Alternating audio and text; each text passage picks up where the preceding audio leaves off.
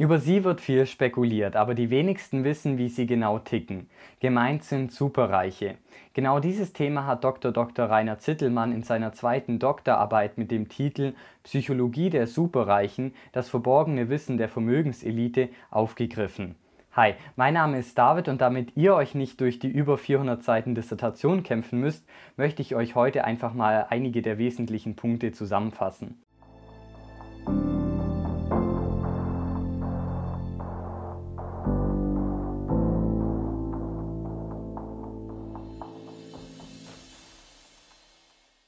Im ersten Schritt wird wie typischerweise bei einer wissenschaftlichen Arbeit zuerst der aktuelle Forschungsstand und die Herangehensweise beschrieben, und zwar auf über hundertfünfzig Seiten. Zittelmann beschränkt sich im Endeffekt auf die Vermögenselite, also meist selbstständige Unternehmer und Investoren mit einem Nettovermögen von über zehn Millionen Euro. Denn diese Gruppe wurde bei den bisherigen wissenschaftlichen Untersuchungen meistens nicht betrachtet.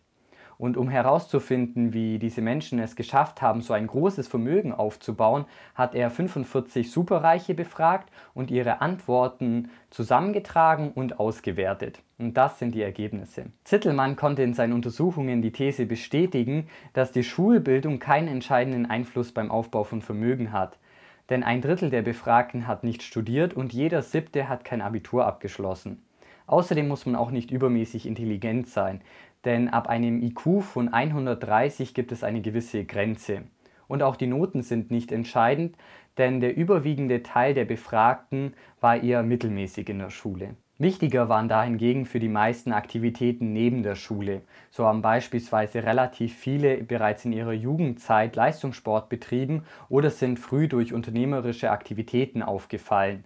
So konnten sie relativ früh ihr Selbstvertrauen aufbauen und ihre Frustrationsgrenze erhöhen. Außerdem ist es auch so, dass viele der Befragten keine typischen Schüler- oder Studentenjobs gemacht haben, bei denen man auf Stundenbasis bezahlt wird. Stattdessen haben sie schon relativ früh mit dem Verkaufen angefangen und konnten so auch schon relativ früh unternehmerische Erfahrungen sammeln. Interessant ist auch, dass viele der Befragten aus der Mittelschicht kommen, oft allerdings aus Familien, in denen ein Elternteil auch schon selbstständig war, sodass es für sie eben auch nichts mehr Außergewöhnliches war, sich auch selbstständig zu machen. In der Reichtumsforschung kommt auch oft die These auf, dass Unternehmer als Angestellte schwierig oder rebellisch waren und in einem Konzern gar keine Karriere hätten machen können.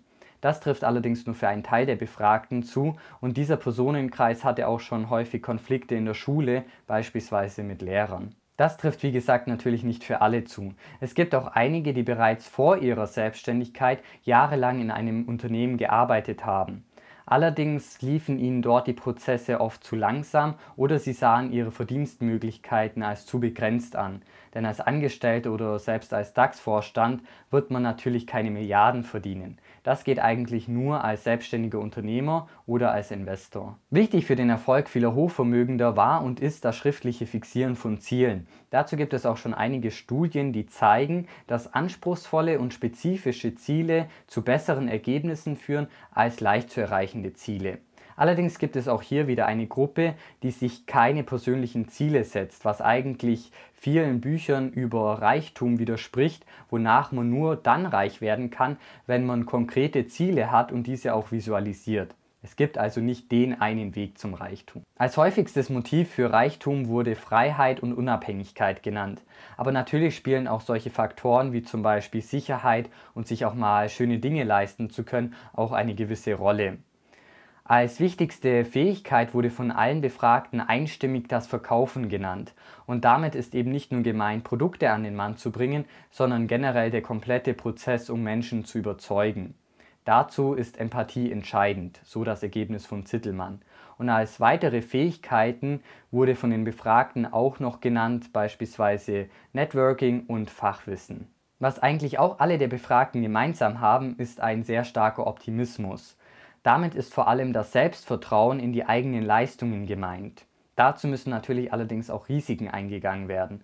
Und Zittelmanns Ergebnisse zeigen, dass viele der Befragten vor allem in der Startphase hohe Risiken eingegangen sind und diese dann im Laufe ihrer Karriere reduziert haben. Vieles spricht laut Zittelmann dafür, dass das die Bedingung für dauerhaften finanziellen Erfolg ist. Was auch ganz interessant ist, im Gegensatz zur Gesamtbevölkerung treffen viele der befragten Investoren und Unternehmer ihre Entscheidungen aus dem Bauch. Vor allem Entscheidungen, die Menschen betreffen. Allerdings ist für sie das Bauchgefühl nicht angeboren, sondern entwickelt sich aus der Summe der Erfahrungen. Auch schreiben viele diesem Gefühl eine gewisse Wahnfunktion zu. Bei den Persönlichkeitsmerkmalen ist bei den meisten die Gewissenhaftigkeit am stärksten ausgeprägt.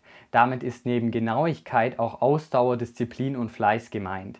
Auch spielen Zuverlässigkeit und Zielstrebigkeit eine große Rolle. Etwas weniger stark ausgeprägt als die Gewissenhaftigkeit ist die Extraversion.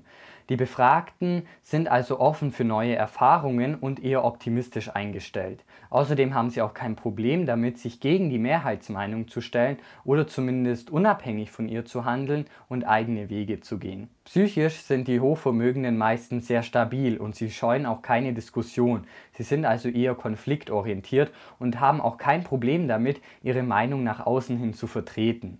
Allerdings nimmt mit zunehmendem Alter auch häufig die Verträglichkeit zu. Viele der Hochvermögenden hatten in ihrer Karriere auch mit Rückschlägen zu kämpfen.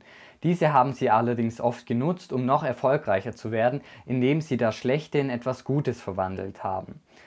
Und sie übernehmen auch selbst die Verantwortung dafür und schieben es beispielsweise nicht auf den Markt. Und generell sind sie auch in der Lage, Fehler sehr schnell abzuhaken und sich diese auch zu verzeihen. Am Ende des Buches gibt es übrigens noch einen Persönlichkeitstest, sodass man dann auch mal schauen kann, wo man eigentlich selber steht. Wichtig ist natürlich noch zu erwähnen, dass es kein Patentrezept für Reichtum gibt. Denn nur dadurch, dass man jetzt einfach hohe Risiken eingeht, wird man natürlich nicht automatisch erfolgreich. Allerdings kann man schon gewisse Verhaltensweisen ableiten, die mit sehr hoher Wahrscheinlichkeit dafür notwendig sind, dass man als Unternehmer dauerhaft erfolgreich ist. Falls ihr euch also für die wissenschaftliche Sicht von Reichtum interessiert, dann würde ich euch das Buch auf jeden Fall empfehlen. Für alle anderen wird es wahrscheinlich eine relativ schwere Kost sein und es ist natürlich auch nichts, was man jetzt mal nebenbei liest. Natürlich sind auch viele der Punkte bereits in Büchern wie zum Beispiel Think and Grow Rich von Napoleon Hill enthalten. Allerdings betrachten diese Bücher das meistens nicht aus einer wissenschaftlichen Sicht. Zu diesem Buch von Napoleon Hill findet ihr übrigens auch schon eine Buchvorstellung auf diesem Kanal. Ansonsten war es das jetzt mit der heutigen Ausgabe von Büchercheck. Wenn euch das Video gefallen hat, dann lasst gerne ein Like da und abonniert den Kanal, um nichts mehr zu verpassen. In diesem Sinne, vielen Dank fürs Zuschauen und bis zum nächsten Mal.